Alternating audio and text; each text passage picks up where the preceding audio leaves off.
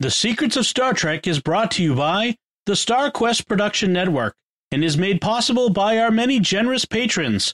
If you'd like to support the podcast, please visit sqpn.com slash give.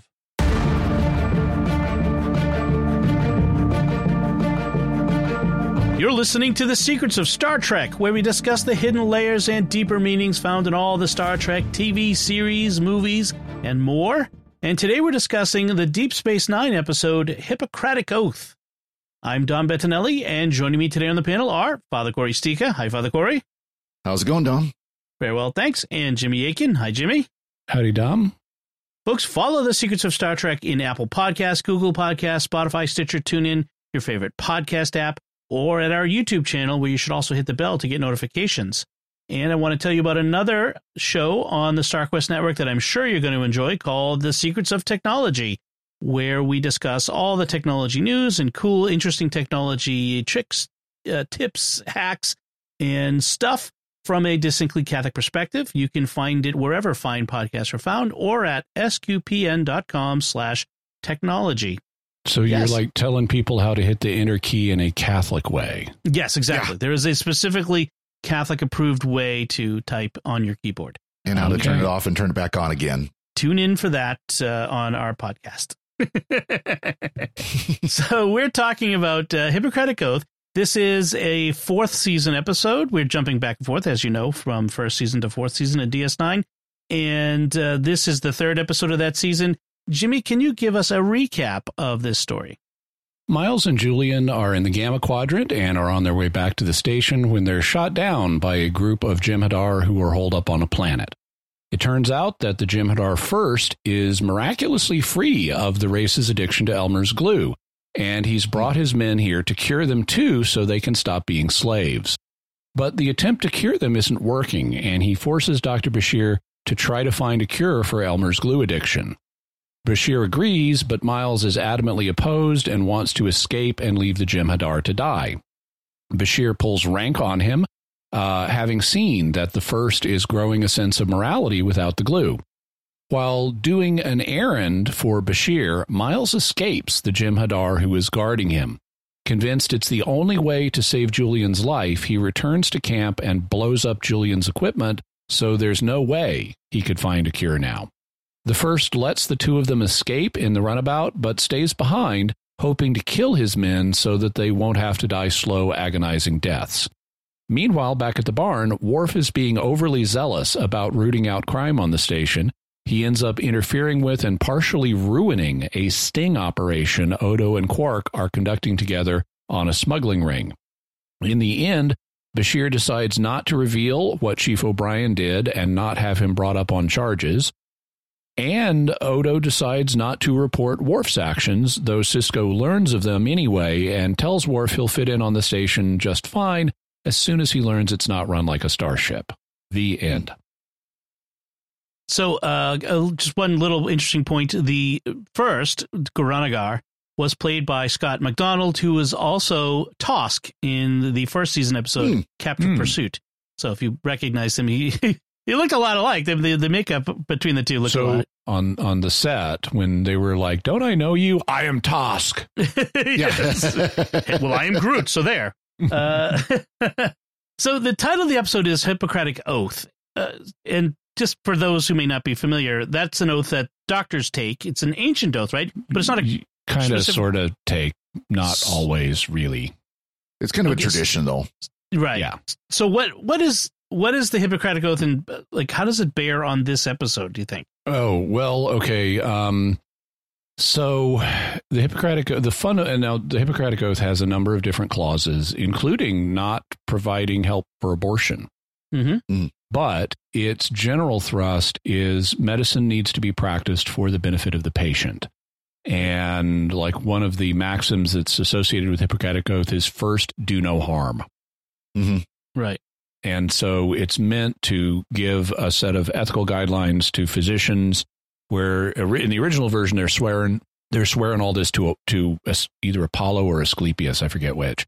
But it gives them guidelines for practicing medicine in a way that will actually help the patient.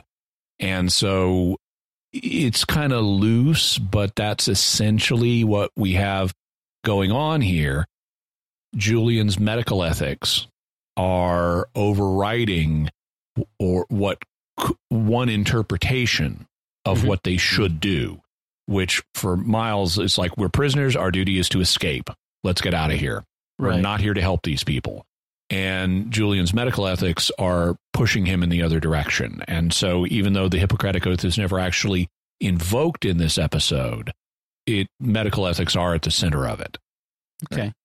Yeah, and and his his reasoning is also has uh, you know uh, military uh, uh, reasoning behind it as well, which is if we can free the Jem'Hadar from their addiction to the white, they can we can undermine the Dominion's military power. And Miles has the perfect comeback to that, or they could start marauding through the galaxy on their own, and the Dominion's keeping them on a tether. Right, right. So that's an interesting point.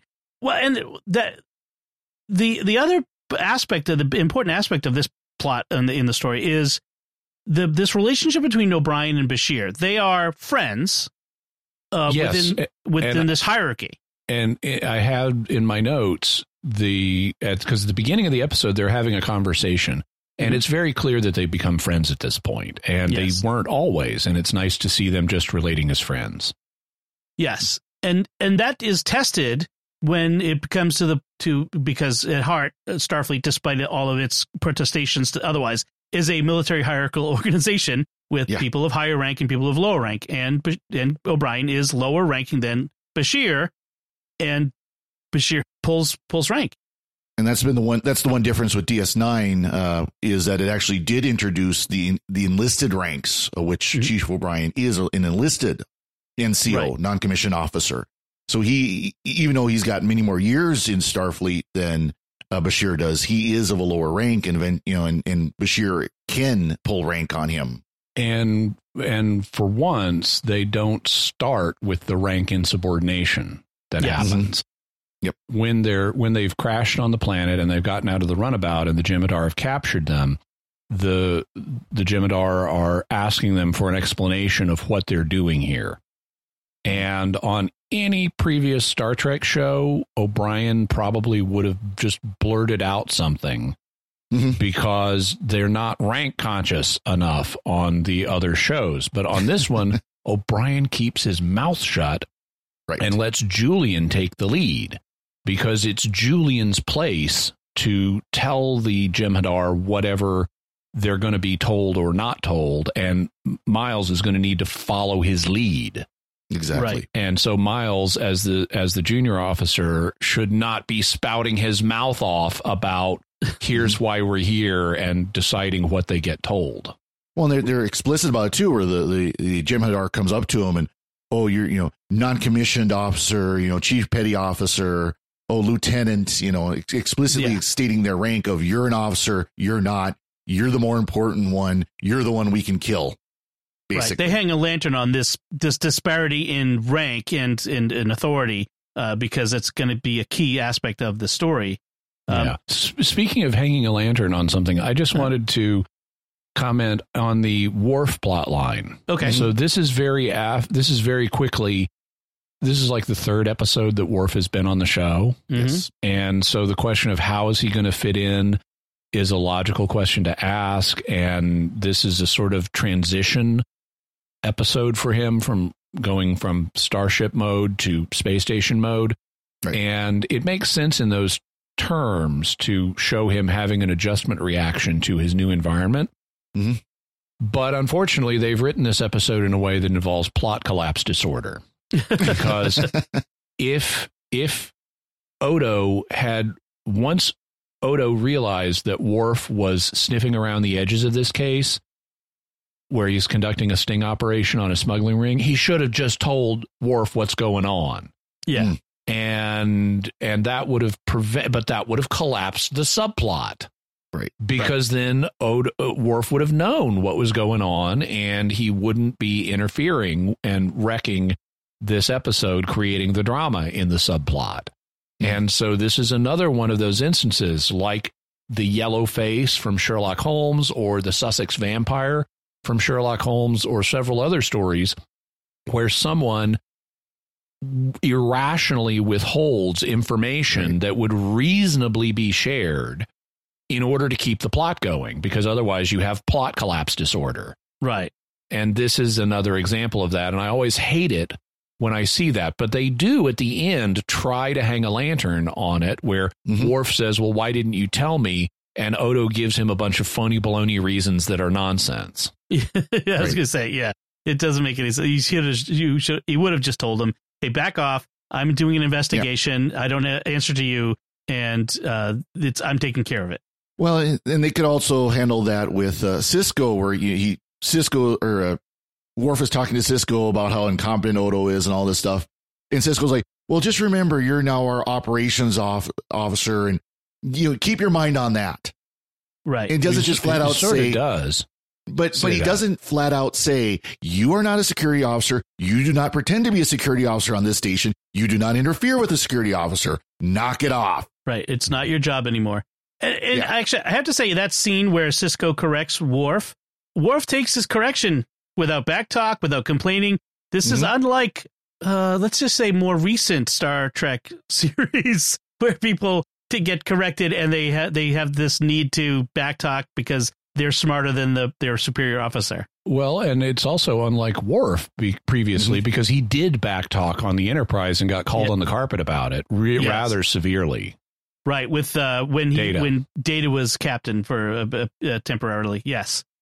Uh, and he took that uh, from Data, that correction from Data, the same way though. I mean, which where Mm-hmm. he took it and he said, "You're right, I'm wrong," and move on. It was, you know, I, I got to Yeah, respect exactly. Worf for that. By the way, speaking of ridiculous things, and now I like this episode overall, Mhm. but speaking of ridiculous things in it, there's a moment where a Jem'Hadar has like been strangling Miles Uh huh. and Bashir and the first break it up and and by visual inspection only, no tricorder whipped out. Yeah. Bashir informs Miles he has a bruised trachea, but there's no permanent damage. You can tell. Wow, they really did give you some genetic upgrades that Yeah, haven't been revealed yet. If you can tell just by looking at him that he seconds seconds after the attack that he has a bruised trachea, but there's no permanent damage. yes. You didn't know about the Borg implants he also got that let him see through, you know, see X-rays. He's he's got tricorder eyes. so uh, yeah. Uh, d- so oh, oh, jump- one, yeah, by- one, one more um, sure. ridiculous thing. So they're they're flying along in the Gamma Quadrant, talking about Keiko and heading back to the station, and they detect. Miles says a magneton pulse, and and and so I'm going. Really, they're detecting a magneton pulse. So a magneton is a unit of magnetic moment in physics. So the thing to bear in mind is it's a unit of measurement. Okay? this is this is like saying we're picking up a kilogram pulse. I don't think you know how those words work. yeah. And Just- and yeah. and they dig themselves in a little bit deeper, maybe depending on your perspective, because Julian then says, "What's a magneton pulse?" And Miles incorrectly says it is polarized. A magneton is polarized magnetic energy. Uh, Well, which it isn't. it's a measure. It's a unit of me- of measure of magnetic moment. right, right.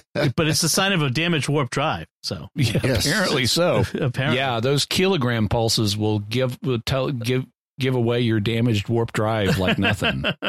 exactly. Uh, I did like O'Brien complaining. So Keiko, if, if for those who don't remember, is not living on the station with O'Brien. She's living on Bash- on uh, Bajor, doing her botany thing. but Uh, comes and- home on weekends or something. Yep. Right. And while she's away, he's living like a bachelor. It is that's her complaint is uh because he moved his workshop into the bedroom. Um and uh, he says uh look, you know, why can't she see uh, Bashir sympathizes and says it's a sign of your desire for more intimacy by putting your, you know, workshop in the bedroom where you the it's a sign of where you are most intimate together. And uh she says and and he says you're right, O'Brien says why can't she see that? Why can't she be more like a man? Yeah.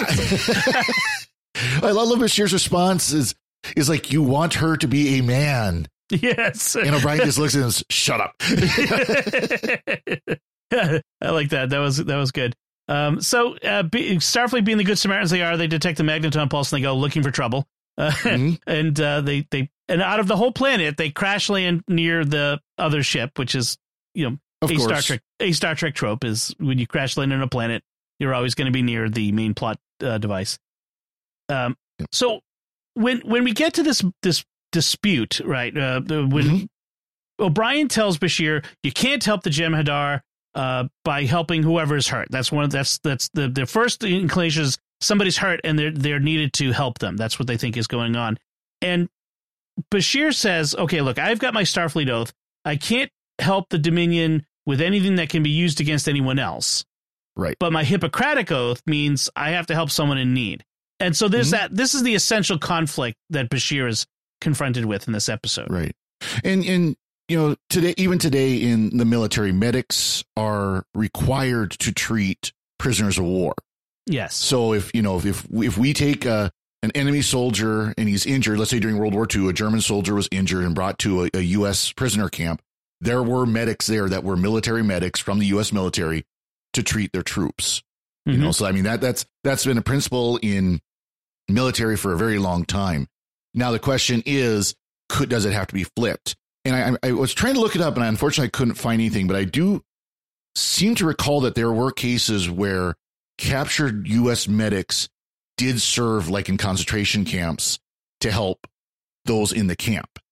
Right. You know, so like that the, they, they the, they're guards, you mean, like that.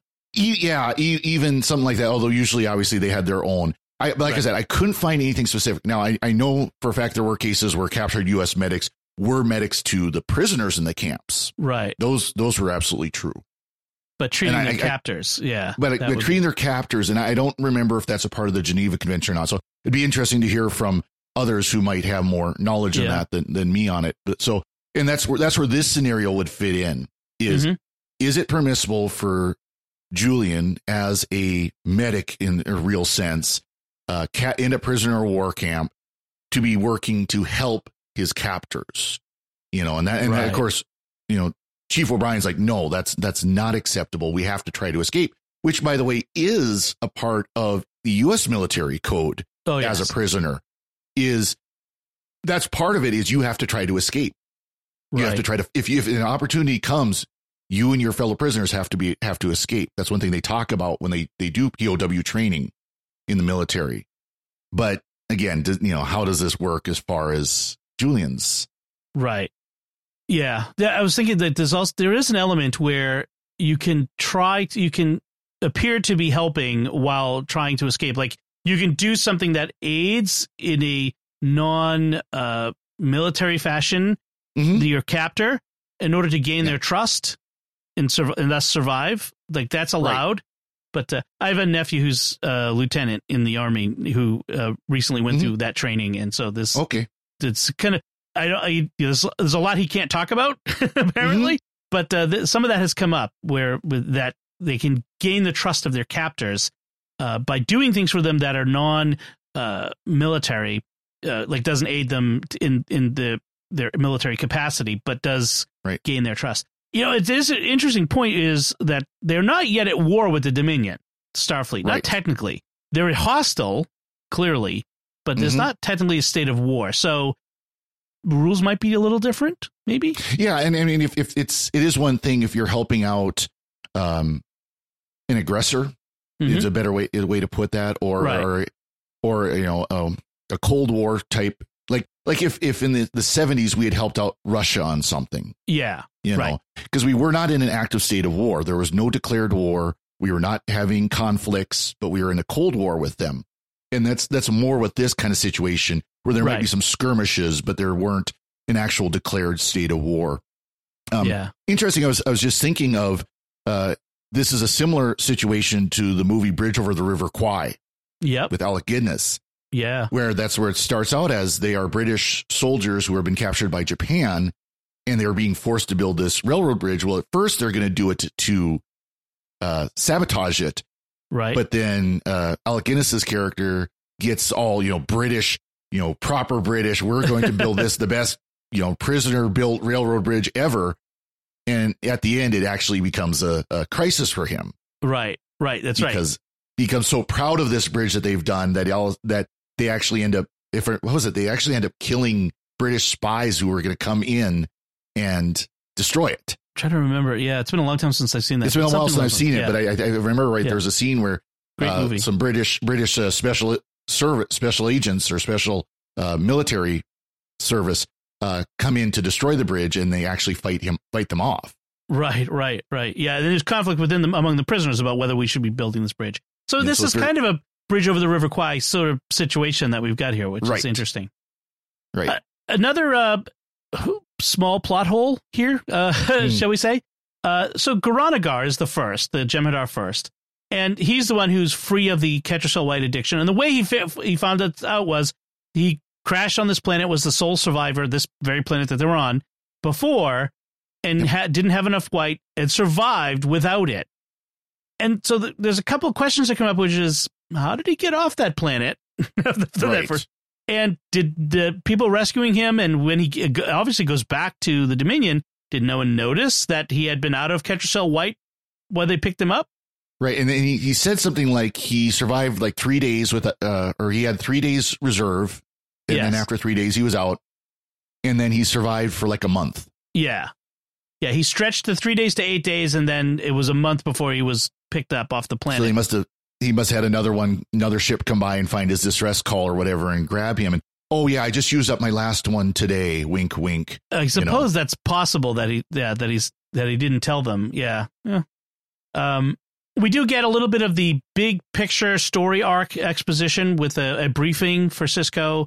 Uh, the Klingons, as we'll remember from the beginning beginning of the season, had attacked Cardassia. Um, they've pulled back after failing to defeat the Cardassians, and now uh, licking their wounds, they're looking for their next victory. So that's Right. sort of setting up the rest of the season here. So it's there's an interesting exchange between Bashir and Goran'Agar about G- Goran'Agar's beliefs. Um, they they see the founders, the changelings, as gods. In fact, this I think this might be the first time where it's explicitly said that they're like gods for us. Um, yeah, I think you're right on that. You know that they've not seen these gods; they know they exist, but that they are very much like gods. But these aren't gods like we would understand God as Right. as they he expresses it. Of it's a divine, be- it's a being that's outside of us that wants us to be with them for eternity. You know, thinking of you know heaven, you know, spending eternity in heaven. right, and they say, "Well, we're not. That's not our gods. Our gods just want us to fight and die for them." right, right. And he says they're like, like a myth. Like most uh, most uh, Jem'Hadar have never even seen a changeling, um, so they're a myth to us. It, but it's the Vorta that they serve that that Right. they um, that they're the more immediate threat. And it's an interesting idea that while it's the the founders who are really the should be the Jem'Hadar's object of of fear and distrust and you know anger, it's really the Vorta because the Vorta are the ones who are present in their lives. They're the ones Mhm. withholding the Ketracel White and using it to keep them uh, under the yoke, and that's that's an interesting subtlety that they've built into DS9. That this whole Dominion arc, I I like that multi-layered subtlety that they put into that. Um, so Bashir, we mentioned Bashir thinks that breaking their addiction to Ketracel White will free the Jem'Hadar, make them question their beliefs. Bashir uh, sees them as people. O'Brien says they're killers, and if we release them, they're going to maraud through the universe. Uh, Bashir pulls rank. O'Brien disobeys orders, and there's this whole question: Is this shades of gray, or is this a black and white situation? Right? Is this complex, or is it very clearly this is the right thing to do? You know, it, it, I, I they set it up as a dichotomy. It's either you help them or you kill them, Yeah, and there's no in between. And you know, and it, and you know, Chief O'Brien is is very much again being put into the. He's a former soldier. He fought. You know, he he fought in multiple battles. He he's seen uh, much bloodshed, much death, and that's all he sees them as. Right. And Bashir is looking at the other way of well, we can rehabilitate him. We can we can get him away from that. And it's you know, it's kind of funny. Is it it's another parallel with the Klingons. You know, the Klingons were very much viewed that way, although they little more um nuanced at times yeah, but the Klingons were very much the they're the warrior race. It's, you know, kill or be killed. And that's Right. what they see the Jem'Hadar as now as, you know, a warrior race, kill or be killed. That's all we're there for. That's all we exist for. And, uh, yeah, so I, I don't know. And I, th- I do think the first, they're trying to bring in some nuance there where Mhm. you can see he's much more, I don't know if compassionate is the right word, but he definitely has a much broader view on life, especially Jem'Hadar life, than just our job is to suffer, you know, fight and die. Right. He's not just a ro- you know a robotic killer, you know that uh, Right. just kills uh, uh, upon command, but this he thinks he's got uh, you know ideas, and you know both Bashir and O'Brien make good points in their respective arguments. By the way, they're they're Mhm. they're you could go either way. You know, Bashir is uh, you know from a especially from a Christian point of view, they are they are people uh, Yep. within the realm. If we posit the Star Trek universe, uh, Yep. that they are people who should be not treated as a mass of whatever, but they are, you know, individuals, and Mhm. you should help them. You should do what you can to help them. Whereas, uh, you know, O'Brien has a good point. They, they're also very clearly aggressive killers, and maybe if if they aren't under control, they're they're a problem. And uh, it's you know, and and then, and also their immediate situation, which is we're being held captive. So it is interesting to see that. Yeah, Um, it's and you know, and uh, one thing I was struck is in another kind of military thing that you, you learn is that if an order is an illegal order, you are not required to follow it. And Yeah. that's what we see Chief O'Brien doing. He believes that what Julian Bashir is doing is illegal. It is contrary to Federation law, Starfleet regulations. And so he disobeys the order, you know, Right. and, and it, who is in the right? Um, and, and of course they don't resolve that because Julian says, I'm not going to, at the end, he says, I'm not going to turn you in. So they don't resolve whether or not either was in the right. They just let Right. it lie. And of course they, they kind of hang a lantern on the, well, you know, you're, you're, we're, we're friends. We are usually doing our darts, but we aren't going to do it now. Yeah. it- it's just what we know the next episode, they'll be throwing darts again. Right. Yeah. At the end of this one, this clearly has been a strain in their friendship over this.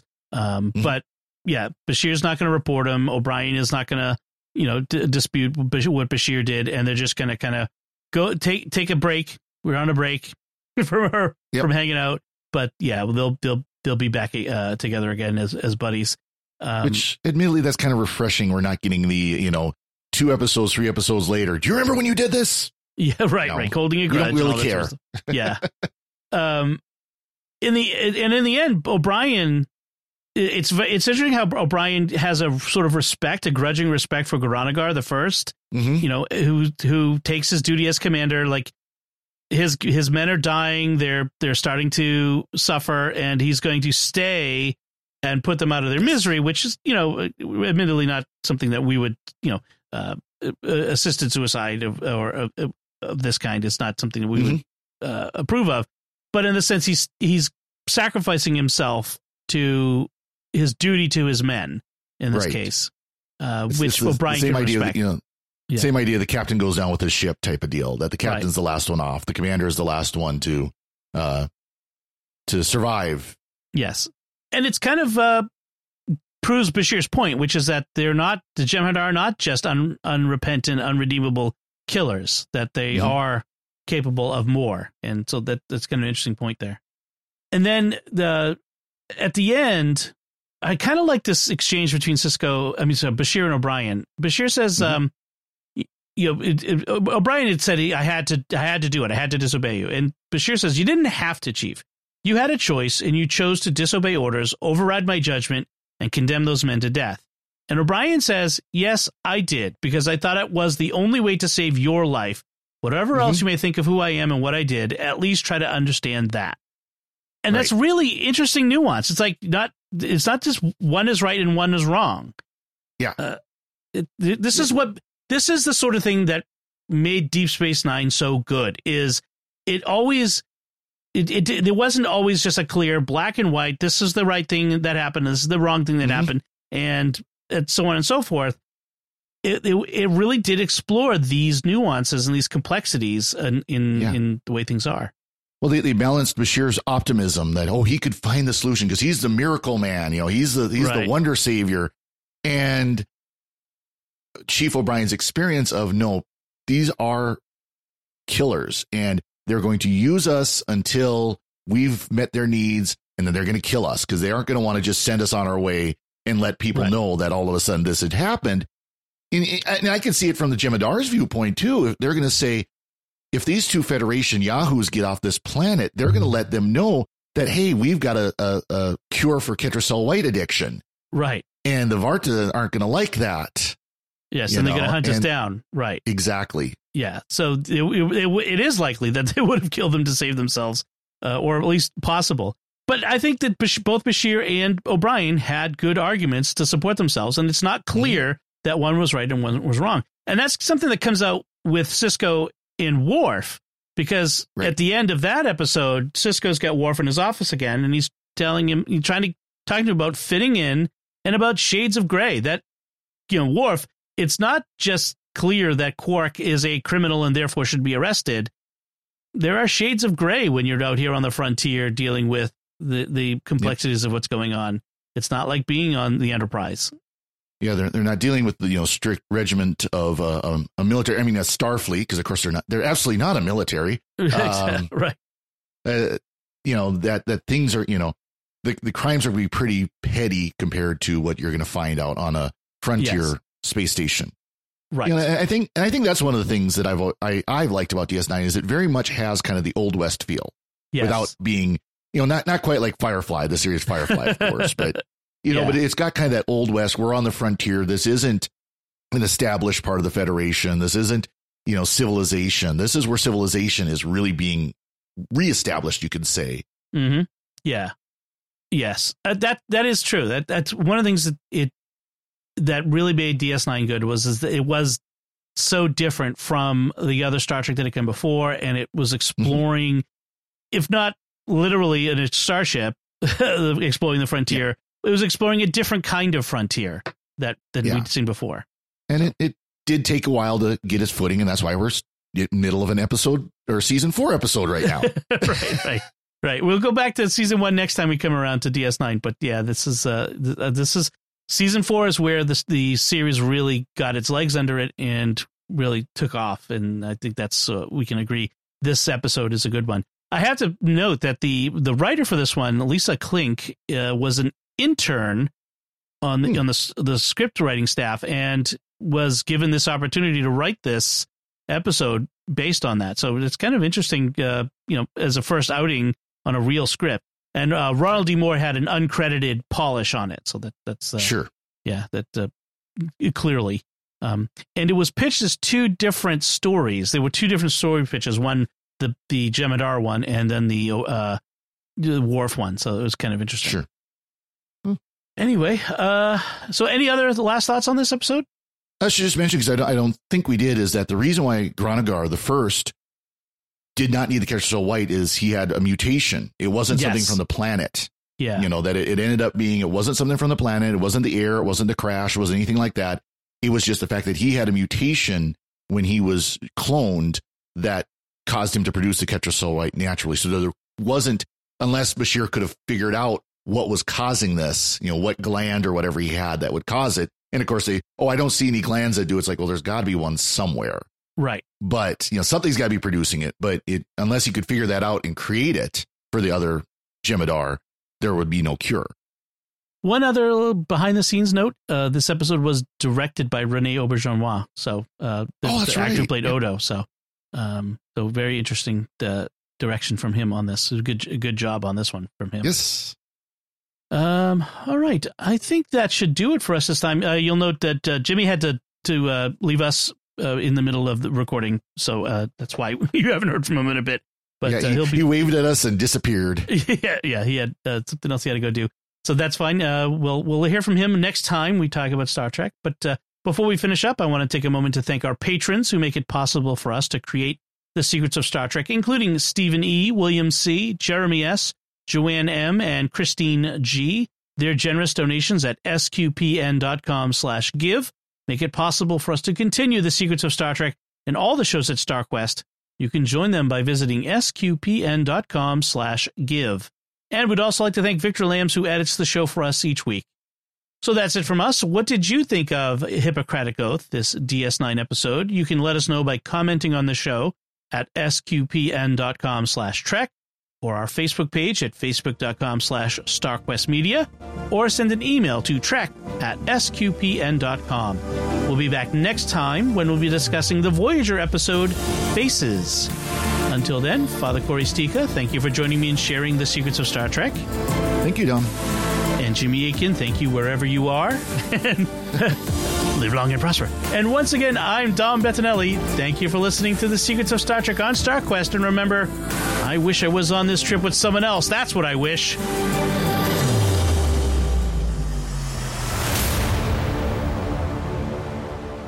Hi, everyone. This is Dom Bettinelli, CEO of StarQuest, with a special message as we approach the Christmas season. This past year, the StarQuest network has continued to expand our mission of exploring the intersection of faith and pop culture through our many entertaining and informative programs. Now we need your generous financial support to reach new audiences with more of the life changing and uplifting programming we've been creating for more than a decade. That's why it's very important that we hear from you this Advent and Christmas, the time when nonprofits receive most of their support for the year. If you are already a supporter of StarQuest, we thank you and ask you to prayerfully consider increasing your support at this time. If you're not yet a supporter, please become one now. Every gift counts. Could you give $15 or even just $10 per month? Whatever level of support you can offer, please show your support for SQPN this Christmas. And remember that your gifts may be tax deductible. Just go to sqpn.com slash give. That's sqpn.com slash give. May God bless you this Advent,